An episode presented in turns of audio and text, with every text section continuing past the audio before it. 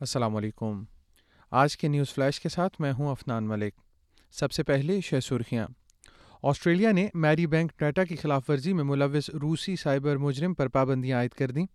امریکہ اور اس کے اتحادیوں نے یمن کے دارالحکومت میں حوثی باغیوں کے ٹھکانوں کو نشانہ بنایا اور کھیل کی خبروں میں سوکروز کے کوچ گراہم آرڈن نے آج رات ازبکستان کے خلاف ایشیا کپ میچ سے قبل لائن اپ میں تبدیلیوں کا اعلان کر دیا۔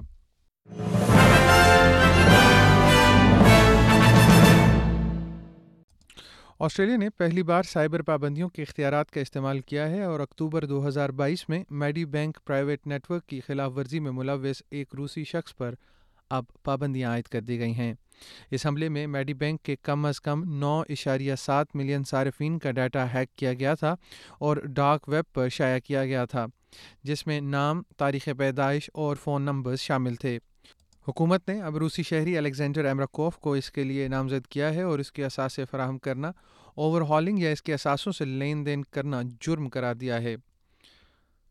امریکہ اور برطانیہ نے یمن کے دارالحکومت ثنا میں حوثی باغیوں کے خلاف مزید حملے کیے ہیں۔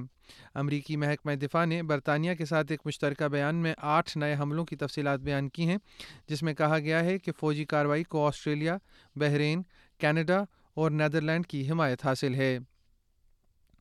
وفاقی حکومت نے حماس اور دیگر گروہوں سے تعلق رکھنے والے دہشت گرد تنظیموں پر مزید پابندیاں عائد کرنے کا اعلان کرتے ہوئے کہا ہے کہ وہ امریکہ اور یورپی یونین جیسے اتحادیوں کی جانب سے عائد کردہ پابندیوں سے مطابقت رکھتی ہیں۔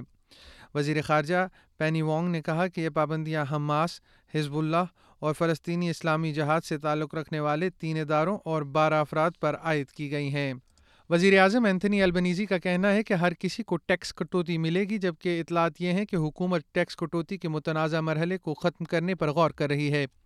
وفاقی کابینہ ٹیکس کٹوتیوں پر تبادلہ خیال کرنے کے لیے اجلاس کر رہی ہے، جو یکم جولائی سے پینتالیس ہزار سے دو لاکھ ڈالر سالانہ کمانے والوں کے لیے ایک ہی ٹیکس براکٹ بنانے کے لیے تیار ہے۔ کوئنزلینڈ کے حکام کا کہنا ہے کہ سمندری طوفان کیبریلی کی شدت میں کمی آئی ہے، تاہم خبردار کیا گیا ہے کہ ہوائیں موسلا دھار بارش اور سیلاب کا امکان ہے اور امریکی صدر جو بائیڈن کی طرف سے ڈیموکریٹ ووٹرز کے گھروں میں رہنے کی تلقین کرنے کی جالو آڈیو ریاست نیو ہیم شائر میں گردش کر رہی ہے، جب رائے دہندگان ریاست کے پرائمری انتخابات میں اپنا ووٹ ڈالنے کی تیاری کر رہے ہیں۔ خودکار کال میں لوگوں سے کہا گیا ہے کہ وہ نومبر میں ہونے والے انتخابات کے لیے اپنا ووٹ بچائیں اور یہ بھی کہا کہ اس منگل کو ہونے والی ووٹنگ سے ریپبلکنس کو ڈونلڈ ٹرمپ کو دوبارہ منتخب کرنے کی کوشش میں مدد ملے گی۔